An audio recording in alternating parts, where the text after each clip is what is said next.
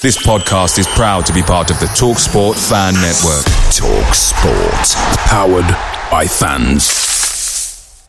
The TalkSport Fan Network is proudly supported by McDelivery, bringing you the food you love. McDelivery brings a Premier League lineup of food right to your door. No matter the result, you'll always be winning with McDelivery. So, the only thing left to say is, you in, you Reds?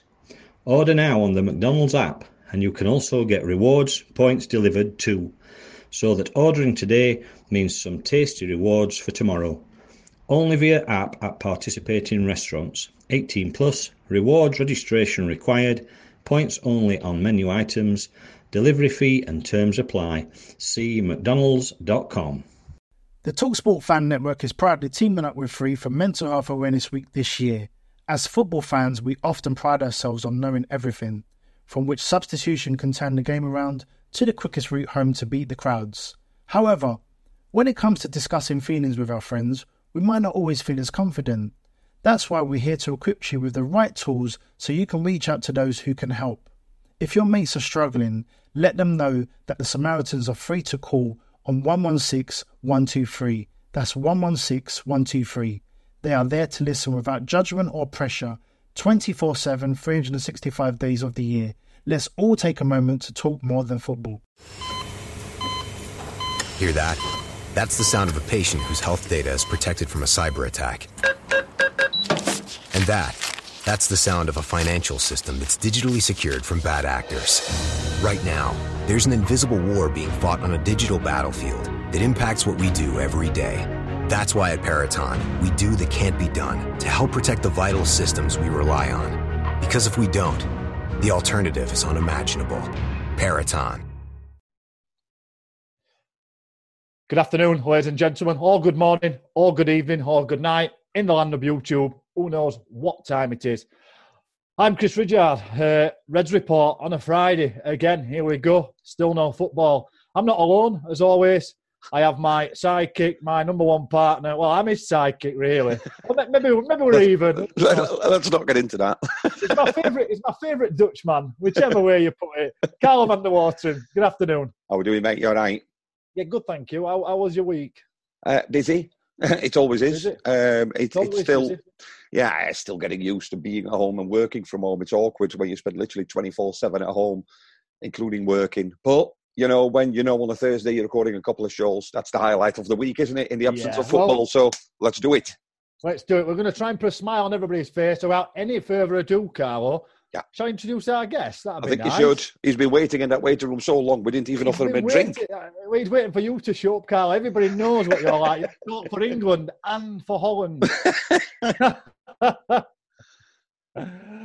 oh, goodness. Here we go. Have we got him? We're waiting on technology as it stands. Oh, well, I'll let my hamster run a bit quicker on that wheel. Keep going, you. Oh, he's here, look. Oh, outside. Good afternoon. Our guest at this time is Martin Devaney. How are you all right, Martin? Yeah, very well, thank you. How are you? Yep, very good. I'm very well. Uh, you've been a very busy man, just like my main man, Carlo. He's, he's been busy at work. Busy day again? Who, for me or Carlo? well, I've spoken to Carl already. yeah, yeah, it's um, yeah, strange times at the moment, isn't it? So um, just doing sort of things and relaxing. It's it's kind of hard to um, hard to enjoy it with uh, the situation. Uh, yeah, most of it, you know, it's I, I really enjoy being at home, being around the kids and the wife. It's it's been good, um, but you feel a little bit guilty in, in doing that. But that's the situation, isn't it? Oh, let's, let's be perfectly honest. I'm sure for Chris as well. I love being at home with my wife. I love being at home with the kids.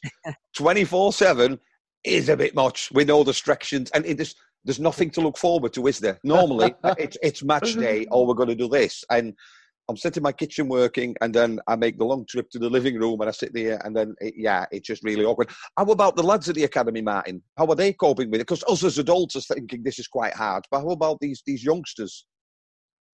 Yeah, I think yeah, unprecedented times. It's it's it's difficult, but we're trying to support them the best we can, and we message them. We, I try and talk to them every week. Um, try and have that you know one-on-one call. Um, they have their sort of physical programs, which Sam Barron looks after. So I think they're engaged in that twice a week.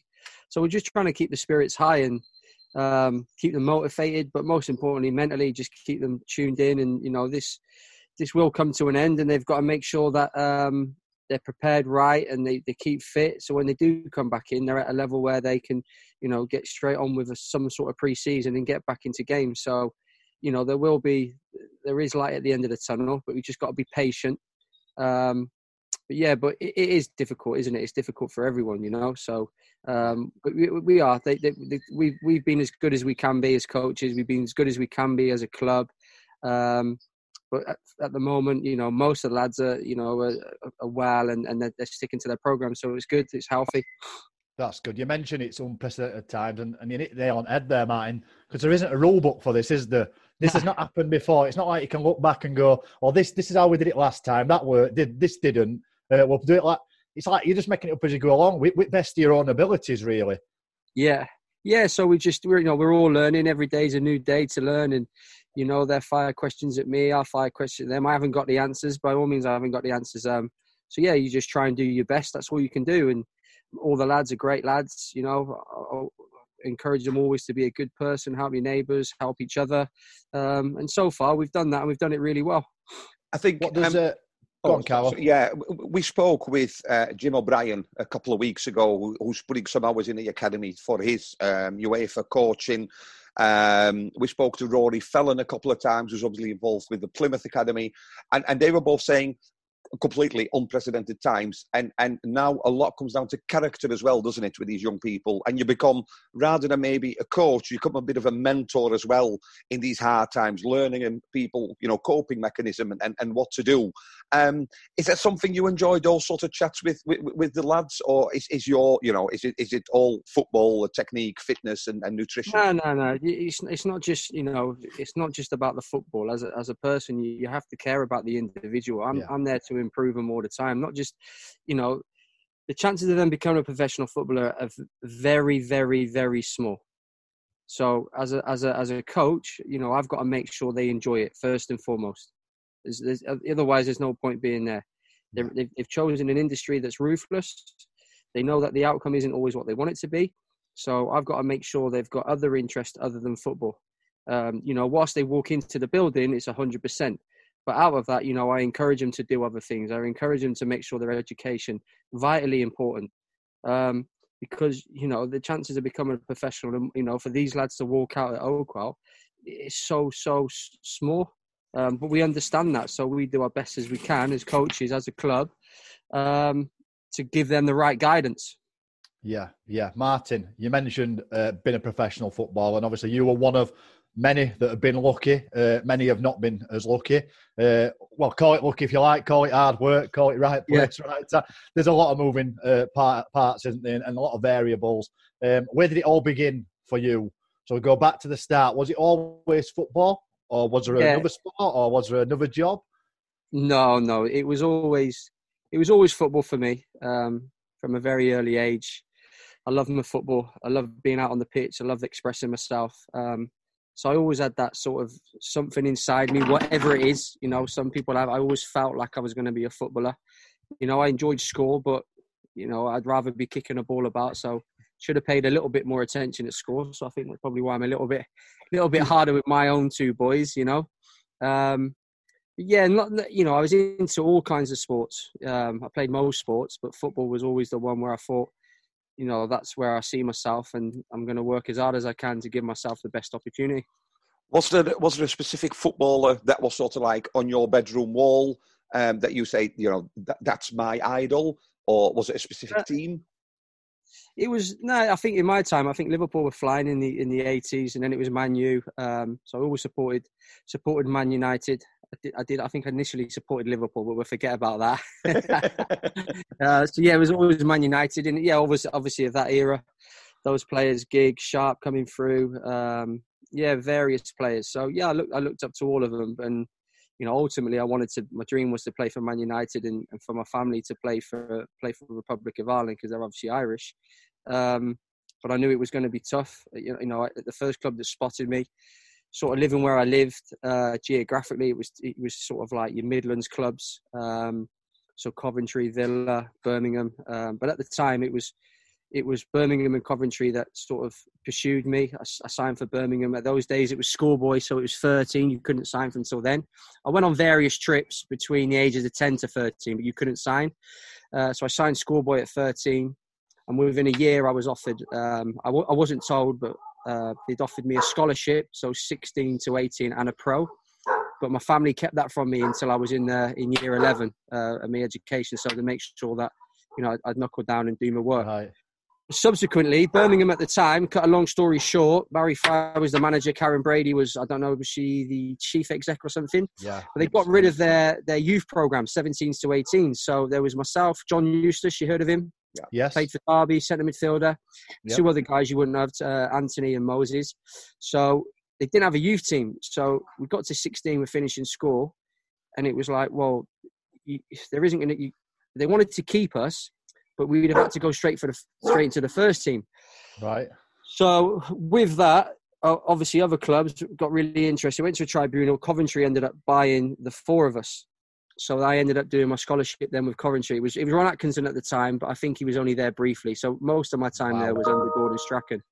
Um, so yeah, it was um, a Premiership club you know, unbelievable players to look up to Gary McAllister, Noel Whelan, Darren Huckerby, Dion Dublin, to name a few, you know, and, and they were all really good guys, helped me in, in terms of my education as a footballer. Um, you know, but it was so hard to, you know, try and break through at 18, 19 years of age into a Premier League team that were ever present in the Premiership. Yeah, unbelievable. And then, and then what, how was that how was it that you ended up at Cheltenham then? What where did that transfer come in at some point? Yeah, so I'd signed. I was at Coventry. I did my scholar. I did a, a two year pro, um, and then Cheltenham had come into my hometown club. Cheltenham had come into the league. Steve Cotterill had done really well. Um, I actually had a, a, trial at Sheffield Wednesday under Ricky. Was it Ricky Hill? Do you remember him? Rick Hill, yeah, Rick yeah. The striker, do you remember? He, I think he was a coach. He wanted to sign me. I drove all the way up here. I think I was three hours in the car. I remember the little Fiesta with my mum, and uh, I was in the back of my sister. Um, played in the game at the training ground now. Um, I was a striker at the time, and I did score. And they offered me they offered me a year, but I just thought this is miles away, and I'm a bit of a home bird anyway. Yeah.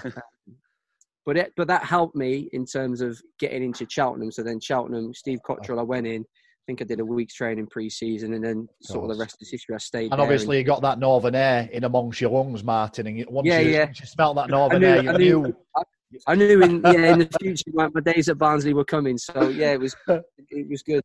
You you, you, were, you were at Sheffield. You went, oh, what's that place over Hill? That looks nice. Yeah, yeah, absolutely. I want to be playing for them. So yeah, I think I, I think in terms of me as a footballer and, and where I needed to be back home with with my mum and learning the game and, and, and being in a first team environment in League Two, knowing that I was going to play and had a good coach and someone to look up to, and Stevie would look after me.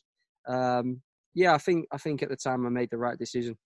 And then, uh, one more question before we move on to Barnsley, and I'll pass you on to Carlo. Um, you signed for Watford then before Barnsley.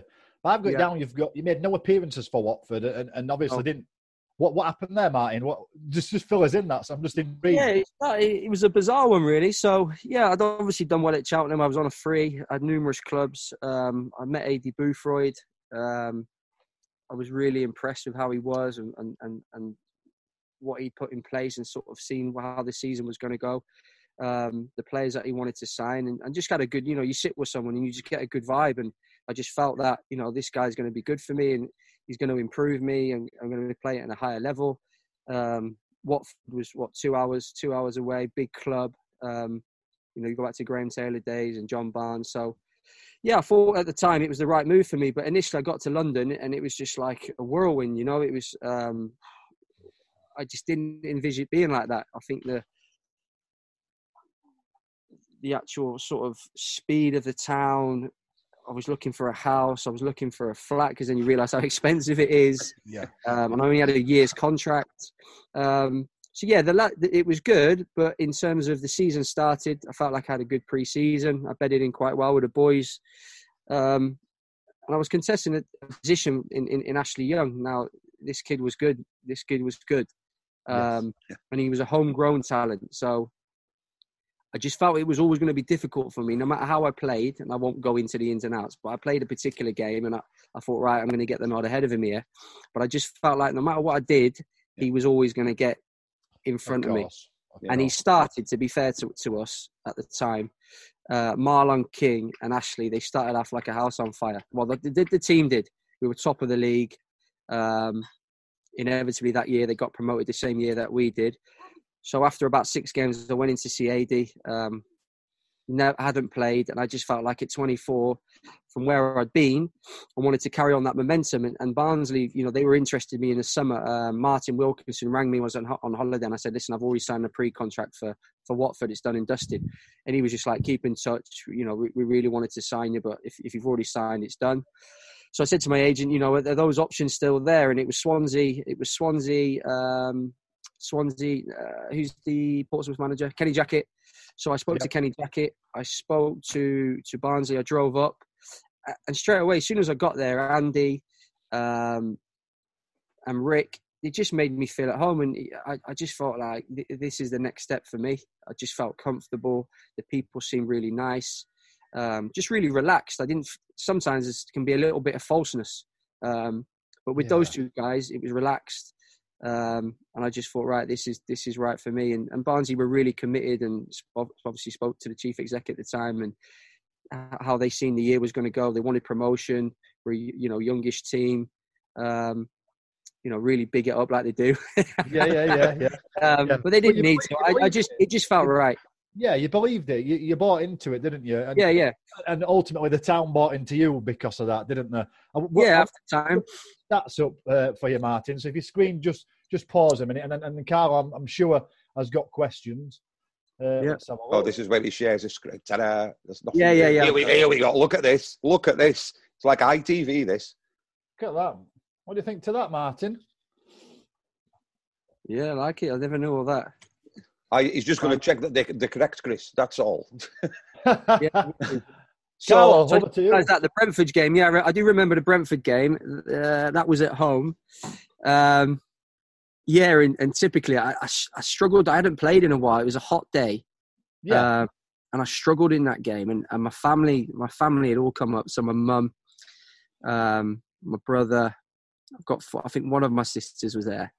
Um, and they were in the stand. And uh, yeah, I hadn't had a particularly great game. And it was sort of welcome to Barnsley. One of the fans yeah. said, uh, was sat in front of me mum and he was like that that lad he couldn't cross for now that lad that Devaney that bloody Devaney so um, yeah so it was interesting like and you know I got in the car and I'm quite quiet after games I'm it takes me a lot to sort of relax and straight away my mum went you didn't you know my mum's quite cynical she was like didn't play very well, Martin, did you? And I, nah, it wasn't the, the best of debuts. She said, nah, the fans didn't think so either. it can be ruthless, them fans, you know. Yeah, they were ruthless. So, yeah, it was good.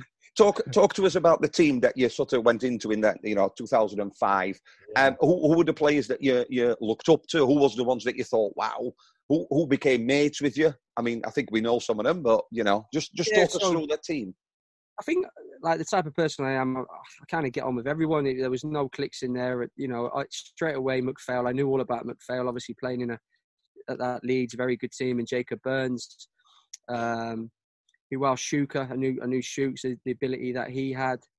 Um, who else was there? Centre halves. There was Reedy. You had the local boys, Anthony Kay, Austin, Tungi. Um, so yeah, you know, a well sort of mixed team and some some some good characters and a lot of quality in that team. Obviously, Bobby. Um, I knew him from my Mansfield days playing against him because he was young like myself, playing at that sort of level. Um, so like generally in football, you know most lads, but coming into that into that dressing room again, you know what a what a good group of lads and they, oh yeah, really well. Yeah, what a good mix of lads that is. I mean, you must have got on really, yeah. really well. It must have been a nice environment to be in, considering you've been at Watford and, and obviously yeah. you're on the you're on the cusp of the first team, probably not feeling as wanted.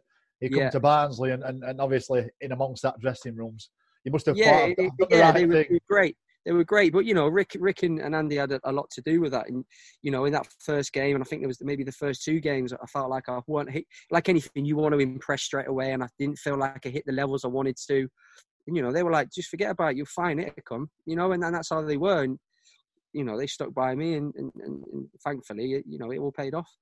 there's been some memorable matches. Uh, I'm sure every time we speak to a player, uh, you know, they pick out one match. Uh, I'm sure for you, there's a, there's a few standout ones. And um, before we talk about a particular one, I spoke to Chris yesterday, and I'm always really interested in. Um, uh, if you look at the FA Cup run, um, you know, you beat Liverpool, you've got Chelsea at home. You look at the team that they put out, and as fans, you go and you think, well, I'm never going to get to watch Chelsea live, am I? I mean, we're live on the BBC, and you know, you look at the team, you look at us, you think, as long as we do our best, you know, that, that's all I want. That's all I want. What sort of pre-match talk does the manager give you at that time? because I'm telling you, I, I, I, looked at the highlights again. Uh, I looked at the highlights again, and, and you look at like, you know, there's like Ballack, there's Cudicini, there's Terry, and it yeah. was men against boys it was us, you know what I mean? The chances we created um, for, uh, actually, sorry, um, missed a really good one. What is said before that match? Is it because is it go out and enjoy yourself, or is it we can win this, we're in this?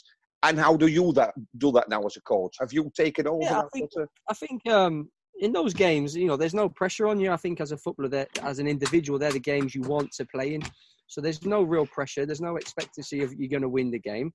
But you know, as fans, but as players, we always want to win. That's why, you know, players go on to, to do what they do. You have to have that intrinsic motivation. Going into those game, going into those games, as individuals, you want to win. You want to put your stamp on the game. You want to be the giant killers, and we had that within the group. So going into the game, any game, you want to win the game.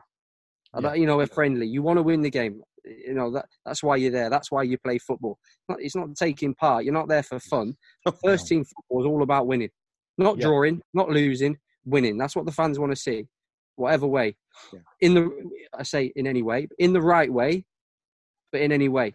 So going yeah. into those games, you know, I can't really remember much in teams in terms of the team talk, but we were organised like you'll always will be going into any game.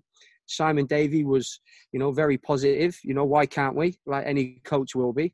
Um, and go and enjoy it and go and express yourselves. You know, you're going into a Liverpool game, Chelsea game, um, against some of the best players in the world. Why can't you? Then like the kind of mindset I had. Why why can't I be the one that does a little bit and puts one in the top corner? Why can't I be the one who gets that assist? You know, does a little yeah. bit of magic. And then within the game, as it starts, like it did at Liverpool, you go a goal down at Anfield. You're like, wow, what chance have we got here? You know, you're not touching the ball. You, are out of possession. You, are keeping your shape as a winger. But then you get that moment, which is that's why we love football. You get the cross. You know, Fozzie's in there to plonk it in. You're thinking, yeah. wow, one all at Anfield, unbelievable. you know, walking out at Anfield, coming out of the dressing room. I looked at something. You know, I'm crying, thinking like the you know, you never walk alone. I'm, I'm, I'm thinking, wow, I'm here. This is what dreams are made of you know, I had tears in my. I remember I was like, next thing, blowing a whistle to kick off, because um, there's a lot of emotion there. My family's there, yeah. your dreams, everything. So yeah, going one or, um, and then in, in, you know you feel it in the game. I, I, I just thought at the time, I, remember looking at the big. I can I got vivid um, sights of you know the big clock, and it's like Barnsley one, yeah. Liverpool one. Then we have that chance, Brian, and I'm thinking it should be a penalty. Oh yeah. Um, Jeff Stelling going berserk. Yeah, and then we just have that magic moment of you know Brian's individual bit of skill, you know, bad goalkeeping, whatever you want to call it, and you know you're beating Liverpool and. Yeah, so as a coach, Simon Davey, he was very relaxed. He, he handled it really well, and he, he, did say to answer your question, just go and enjoy it. And and yeah. you know, the game at home at Chelsea, wow, you know, I think that's been the. That is, I might be biased here, but that was the best atmosphere of a, of yeah. a Barnsley home game I've ever been yeah. to. Yeah. I don't think when, uh, in the house it was filled to the rafters. Um, yeah. And you know, unbelievable talent on display. And again, it was it was nothing different from Simon. It was just go and play the game, go and enjoy yourselves. When uh, when Brian got fouled, uh, Martin, could you could you hear him and uh, uh his expletives? yeah, yeah. Could all the pitch hear him? I think we were all at we were all shouting at the ref. you know, you can't switch off because in that moment Liverpool might counter on you. Um, but we were all fuming with the ref, and I thought, oh, that's our opportunity. And then it was just a whirlwind that happened so quickly. Next you know, I see Brian, he's beat, well, he's coming inside, and you just see it nestling, and you're like, you know, the emotion, everything, you know, it comes out in you. It was it was a surreal moment, an unbelievable moment, and you know, one I'll never forget. It's it's one of those moments that's replayed on sort of um, Saturday Soccer Special on the Facebook and the Twitter when the goal goes in and Stelling goes, uh, Simon Davey is telling his players to calm down. You're having a laugh, aren't you? yeah, yeah. yeah. In the final minute as well yeah, Simon, he, you know, he, he, as a coach, in, in that perspective, he has to relax, you know, to tell the players to relax. It's, it's the natural thing to do. And as a coach, you will do, you know, see the game out, concentrate. Um, so, yeah, he, he, was saying the right things, um, and we did. And has any of that rubbed, out, rubbed onto you when you now, with your year group, facing whether it be a cup match or a team that's higher up in the league, is do you give the same instructions or do you have to do it different because of the, the age range and the age yeah, I think, I think, personally now football's changed. There's a lot more detail. There's a lot more um, sort of technical tactical stuff in the classroom. Um, we've had to evolve as coaches. Um, but in terms of in terms of like winning games it's like it's 23's football so it's not about winning. No, no. that will come for me. It will yeah. come but I'm more interested in, in seeing how a player develops, how he reacts. So when we go go down, winning, you know, that's the last thing that, that, that I worry about. Um, first team's about winning, like I've already said. 23s is about development. Yeah, yeah, you know, getting them ready for that, getting the right mentality, yeah, the right mindset. Yeah, I, I suppose. Sorry, I suppose And the last question for me before I hand over to Chris it's great then to be a coach for the under 23s at Barnsley because they're not afraid to give these youngsters a chance. We'll, we had some more um, did some more players sign a pro contract? Did I read a couple of weeks ago? Yeah. Um, so the, the belief and the, I suppose the DNA they want to implement of bringing youngsters on and getting them from lower leagues, that has to give the players that are in your age group at the moment, you know, a great belief when they look at the squad and they see people like an Aiden. It was Aiden Marsh who went on like pre-season with them and, and in and around that first team. So that has to give you and the players, you know, lots of hope that at least they will get a chance if they deserve it. And Elliot Simões as well. Elliot Simões yeah. is, is a prime yeah, example. Yeah, so yeah, yeah. Ultimately, the model we use it's it's a fantastic model, and it's and it's great for me because I know inevitably if if the players do well, um, and it really helps me actually because you know when I'm saying these things, if you do this right, if you do that right, um, within games, if you if you're playing really well and people are watching, you will get a chance um, and it doesn't fall on deaf ears. You know, some coaches I speak to at 23s level and you work in Cat Ones, you know, they, they're saying those things and, and it doesn't really, um, it doesn't happen because yeah. certain clubs they go and buy a player. But we know the model that we use here; it works. We know that the young players will get a chance, um, so that really helps me, and it's, it's it's a great motivation to use for the young players because they have got a pathway. Yeah. We've uh, we've mentioned Simon Davey, uh, Davey numerous times as we've gone on. Martin, I knew, you played on. I knew you were going to ask this question because you've asked it to a lot of the boys, and I'm surprised by some of the answers. Actually, you were played under. You put me on pressure now. I don't know what I'm going to ask myself. well, Simon Davis. Can happen on the Reds report, Martin. um, you played under numerous managers um, yeah. throughout throughout your career, and I'm sure you've learned something off all of them. I'm sure you've picked up bits of advice that you've took on board and taken with you on your journey, and I'm sure there's stuff that they've done, and you've probably thought, I'm not sure about that one. I'll put that one in bin. Uh, yeah. I just wondered if there's anything that really sticks with you throughout your career, and anything that you took into your playing career, and then obviously anything that you've now transferred into into your coaching career. Piece of advice, really. Yeah, I think um, so. The sort of place I'm in now, having having been in at Barnsley four or five years, you know, I'm in a position where I've learned a lot. Um, I've learned a lot in terms of my coaching. And I've learned a lot in, in, in terms of myself. Um, it's given me a great opportunity to learn new skills. Um, as a football player, yes, I've, I've learned so much from a playing side. And, you know, when I got to sort of 27, 28, and I knew this would be my pathway is when you start questioning the coach or you start questioning the manager, why am I doing this? And he's saying, and I'm like, but why? But why are we doing that? How does it relate to the game? So I knew I was quite inquisitive about why we were doing certain things in training. But in terms of what I've learned, um, what I have learned is I have to be myself. I don't have to be another Simon Davey or a Steve Cotterill or an Andy Ritchie. I've got to learn what's right for me and what I think is best. Um, and, and that's how I see it moving forward. There's no point me on the sideline thinking, well, you know, a situation happens. Um, and again, like I can relate to the 23s, it doesn't really matter, but I know when they go into first team football that I will get these situations. There's no point me thinking, what would Simon Davey do? What, what would have happened when I was 25 and Andy Ritchie would have done this? You know, I've got to make my own decisions within the game. But those experiences I've had as a player and certainly now as a coach will help me in the future. So what, what ultimately, just try and be myself. What was the question did you think I was going to ask Martin? What, what, what would... well, I, I, don't know. It's like some of the boys about Simon Davey, like I don't know, not not too positive, and I'm like, oh right, no, why? No, that never happens on our show, mate. Thing, like you know, the boys didn't like him, and no, that, that don't happen on our show. I thought you were preempting my Sunday League question, which is I always ask the guests how they can make me a better Sunday oh. League player. Listen, we've, we've all got, me, Chris, train, work Chris, hard, mate. Train and work hard. Keep practicing. That's the best thing. we've all got tell same joke again here. Yeah, we've only got half an hour. Make him a better player. That's all I hear every week. How can I make myself? Start playing practice, against boys practice, your practice, age. it's just practice, Martin. I, I, will do that for you, and I'll let you know how many goals I score next season. I've got I've got 15 to beat from this season. Carlo, it's yours. Um, yeah, and I suppose then uh, when you talk about present day, you talk about coaching too. Really, first of all, we talked about the DNA of the club with the younger people, but that, that's also regarding management, isn't it? Paul Heckingbottom yeah. was the under 23s, moved up. Is that something that you envisage you'd want to do step up onto the first. Obviously when that opportunity arises we're not going to talk about the current head coach but is that something you can see yourself doing? Is, is your future fully into going as far as you can in your coaching career as you did in your yeah. playing career?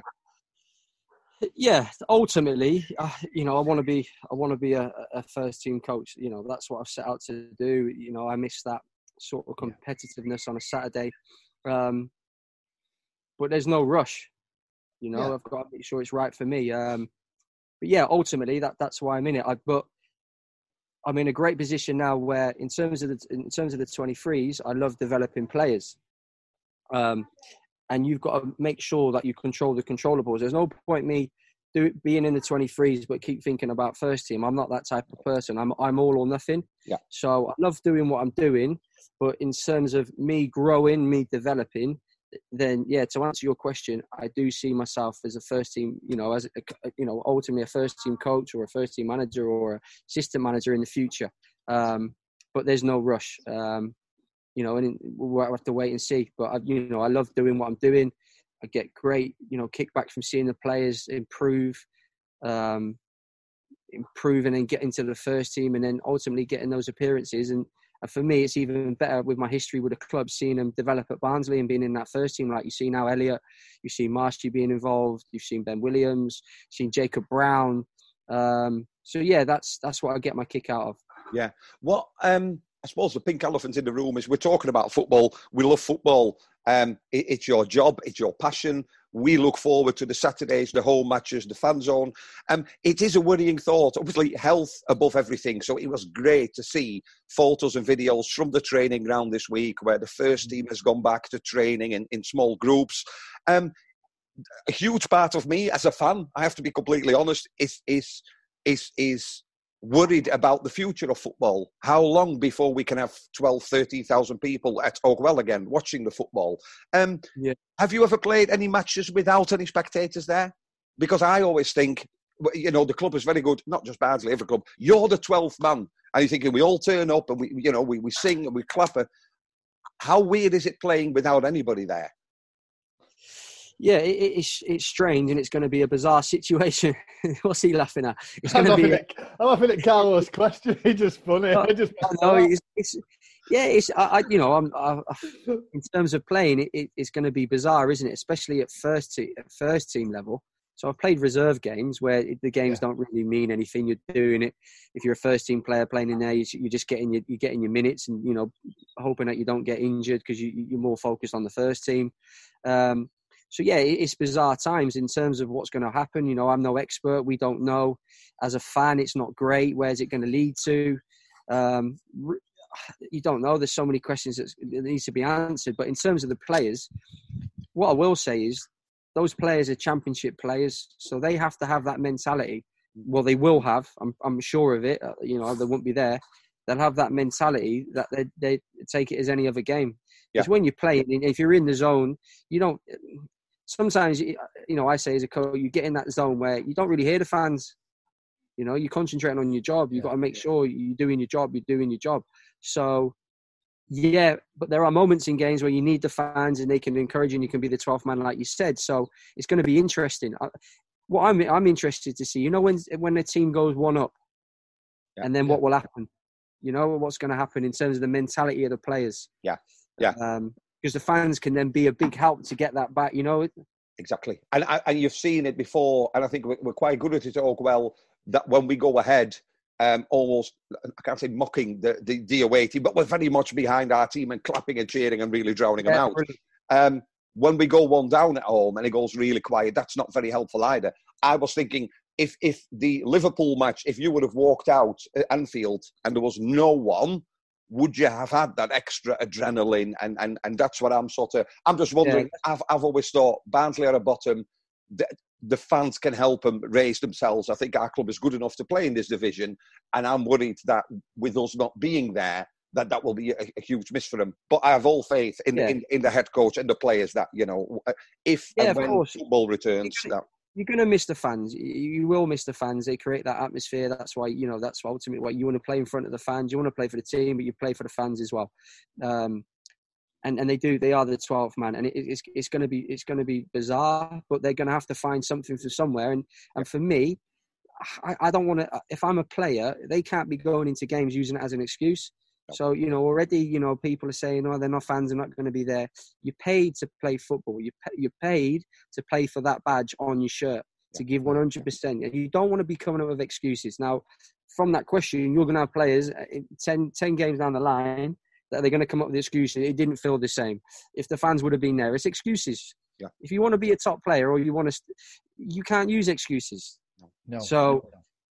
I don't know, but it, it is like, but I do feel for them. Yeah, I do feel for them, but they shouldn't have excuses as, as a footballer. Yeah. Saying it's you know, I miss the fans. Play the game, mate. Win the game. Um, the slide that we had up earlier, Martin, with your stats on, uh, brought to us by Barnsley FC Stats. Andy does a great job. 18 goals is what you scored for Barnsley.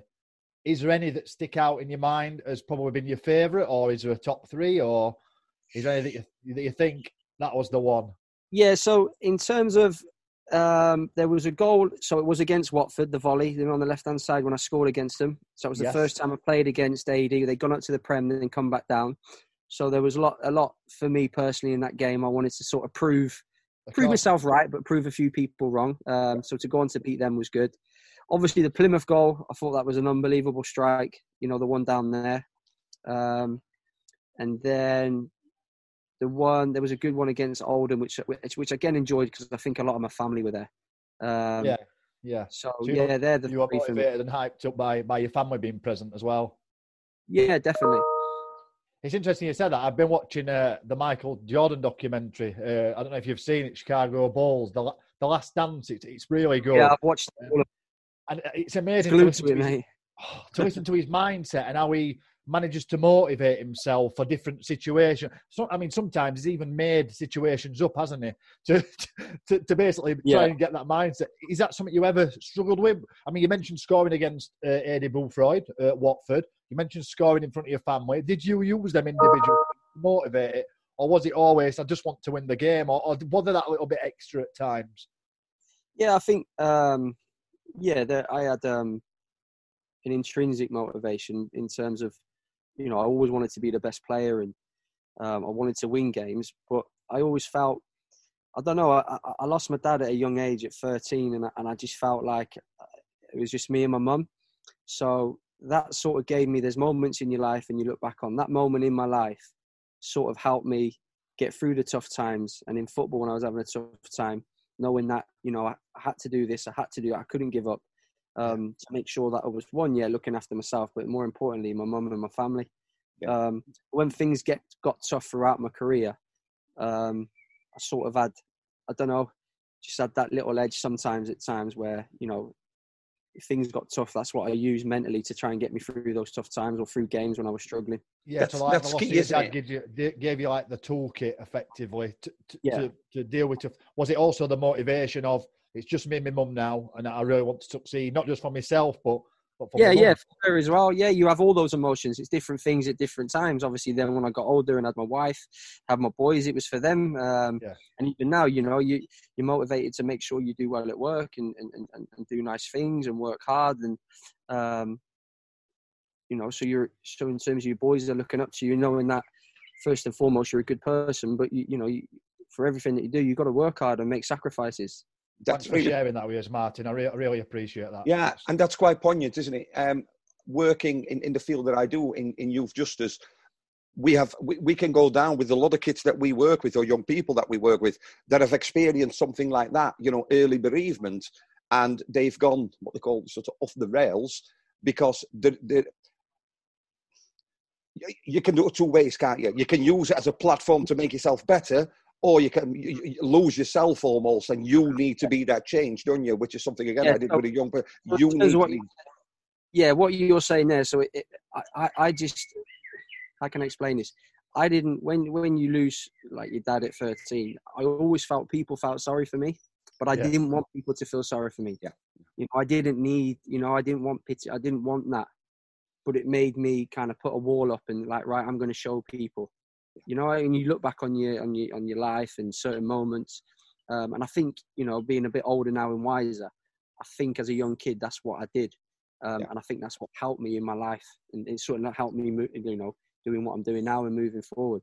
Yeah, I can relate a lot to that, Martin. I lost my mum at, uh, 20, uh, and since then I've gone on to do much more than I ever anticipated I'd do. But I generally believe it stoked a bit of a fire do you know what I mean? Yeah. I think I kept that burning, just kept going to a certain certain. I like yourself. I put the wall up and I went into work the day after and just did it. And, and yeah, people asked, "Why are you at work?" You know, I don't, well, I don't want to be at home. do you know what I mean? I, I, so yeah, I, I, can, I appreciate sharing that, man like you said, Carlo, but some people, you know, they need, you know, they they need, you know, that support mechanism. Whatever I, suppose for some people, it becomes a platform. I'll show you what I can do. I don't need your pity or whatever. I'm going to be good at this or this. For other people, it sort of goes downhill. Um, last words my father ever spoke to me, and obviously I only lost him two years ago, was feed your passion. Don't have yeah, regrets. Yeah. If you if you believe in something, then go and do it. Don't yeah. sit at home and sleep as night think I should have or I could have feed your passion because if you follow your passion, it's you know it's the right path in life, isn't it? And I suppose Great. those are life lessons for the under 23s as well, aren't there? You know, it's not just about football these days. There's a lot of mentoring involved, isn't there, with these with these kids? Yeah, we, yeah, we do. We do a lot of support, and it's a great, you know, what you say there. I always say to the lads, you know, with your mates in the pub, don't be a could have, a would have, or should have, because there's no. loads of them out, especially yeah. in football. And and that's a great phrase to use. And you know, I'm sure if you ask the lads what this dad is saying, it'd be that. That's what I say to them a lot. Because my family, you know, my family said to me, "Don't be one of them." Um, so you know, it's helped, and you try and pass that knowledge onto the onto the players, onto the 23s. Um, yeah, and, and generally, most of the lads, uh, you know, are being excellent, and they all want to learn, and they, they're in there for the right reasons. They want to improve. They have to enjoy it. You know, I say enjoy it. I know there's a lot of pressure, which there is from outside. You know, your family, people. You know, we've got individuals now who are local lads and see little things, maybe added pressure because they're local. But we try and take that away from them and just, you know, just play the football, relax. Um, it's important in the 23s that um, that we're patient.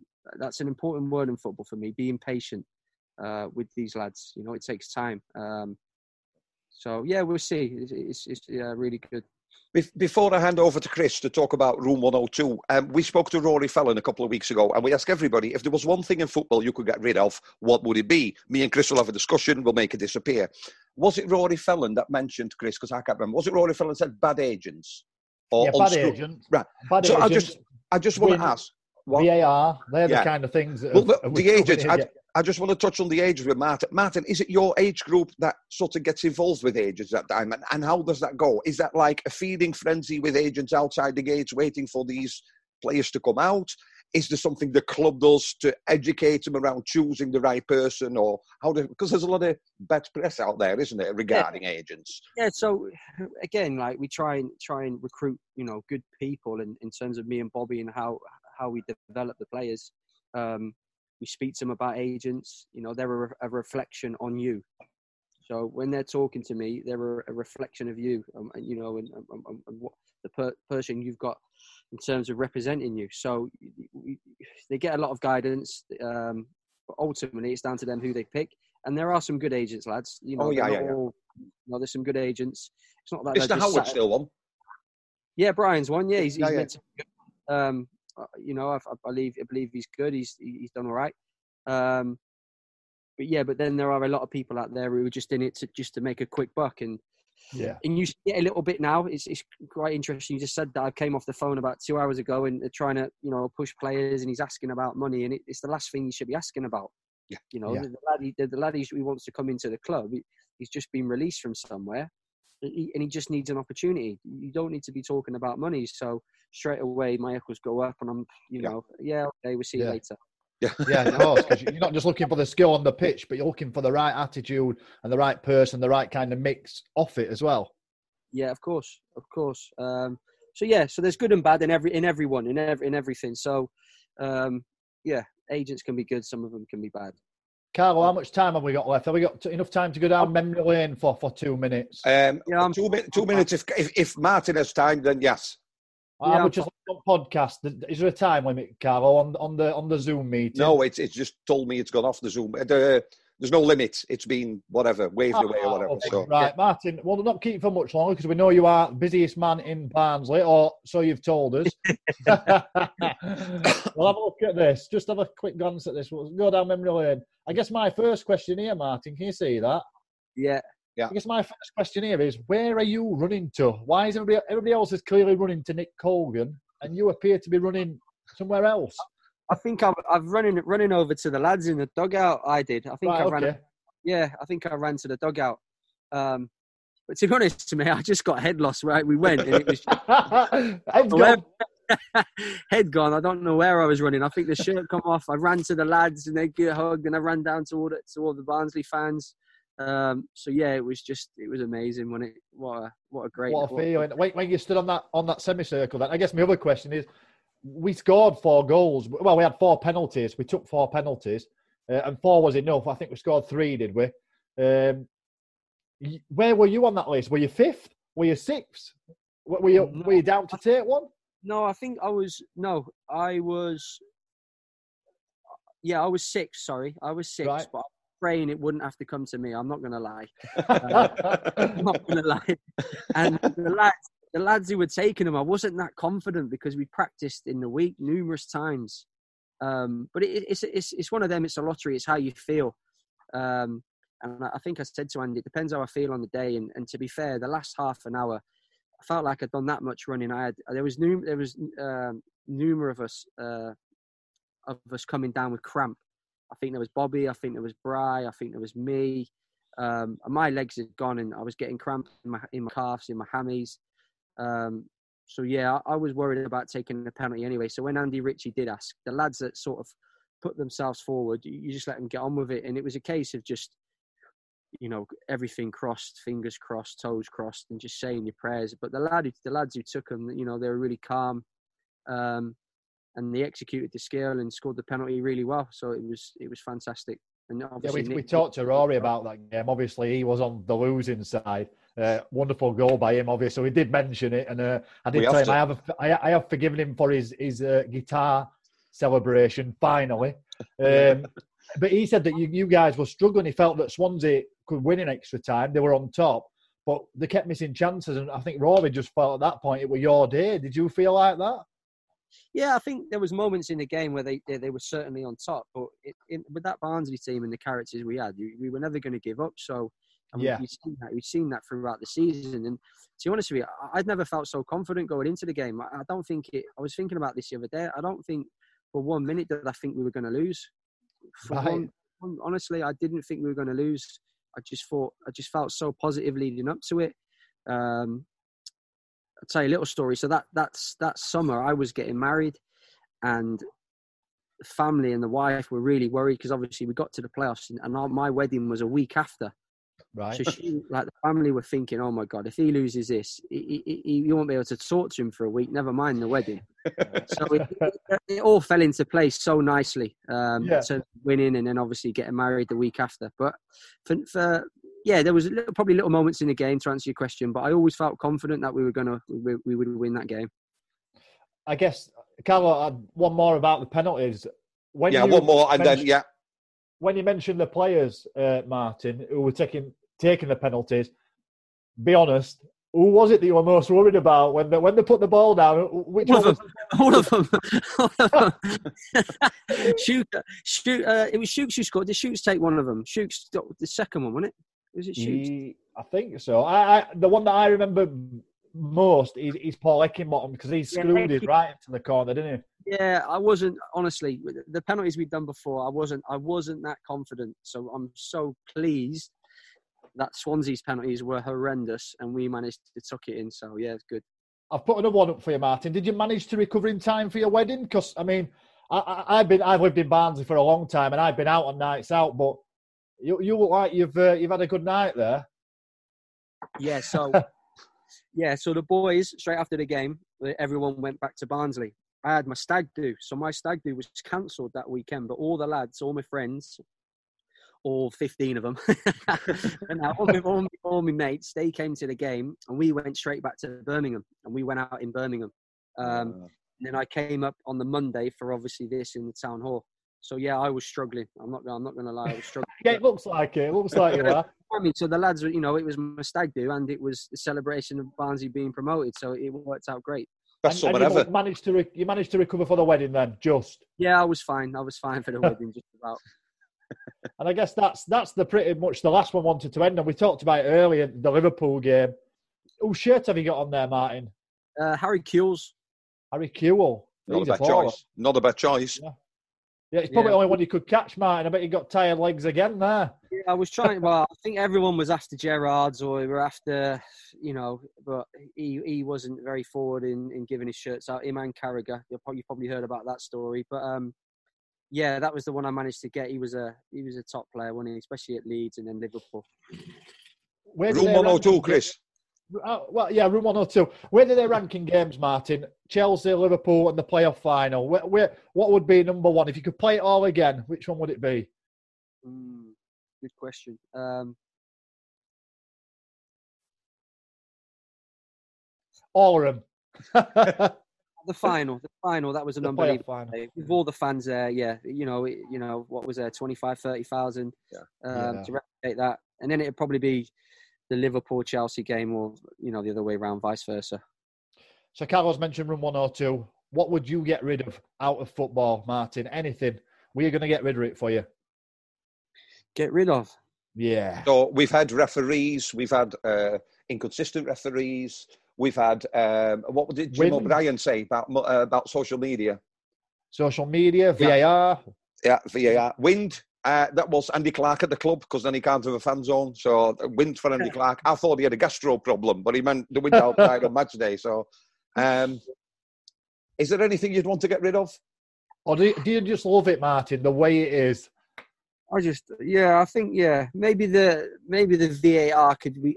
I like the VAR, but I think it needs to be improved. So yeah. I don't. Yeah, I, maybe in terms of how it's done logistically, you know, done better, better organised.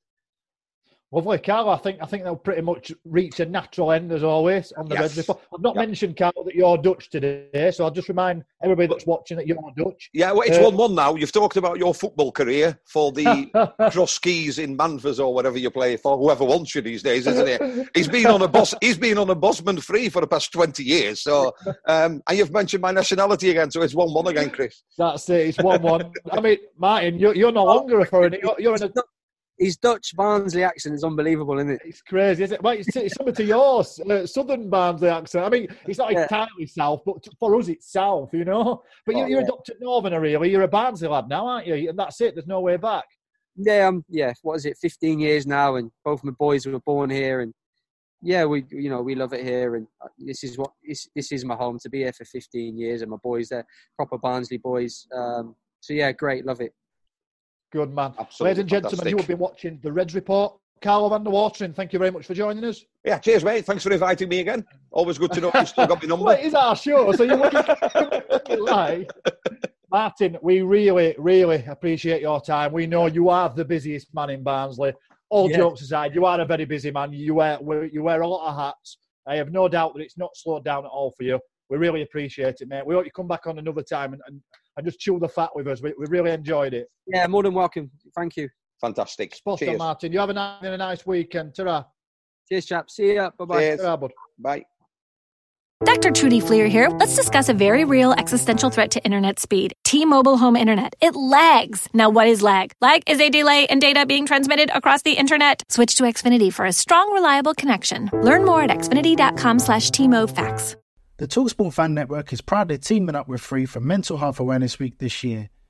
We understand that the journey as a supporter isn't always smooth sailing, but rest assured you're not alone. There's a vast network of fellow fans who share your passion and may be experiencing similar challenges. Honesty is key in any relationship.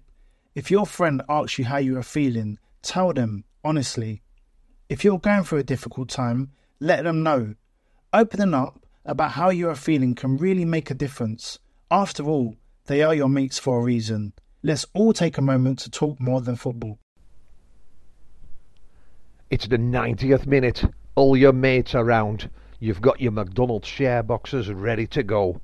Ian's already got booked for double dipping, and Steve has stolen the last nugget. You're snatching all three points. Perfect. Order McDelivery now on the McDonald's app. You in? You Reds? At participating restaurants, 18 plus. Serving times, delivery fee, and terms apply. See McDonald's.com. TalkSport Fan Network. The ultimate on-demand destination for the UK's best fan-led football podcasts. Want barnstorming Barnsley insight analysis and opinion? Follow the Reds Report podcast on the TalkSport Fan Network. Unbeatable club-dedicated content created by the fans for the fans. Search TalkSport Fan Network.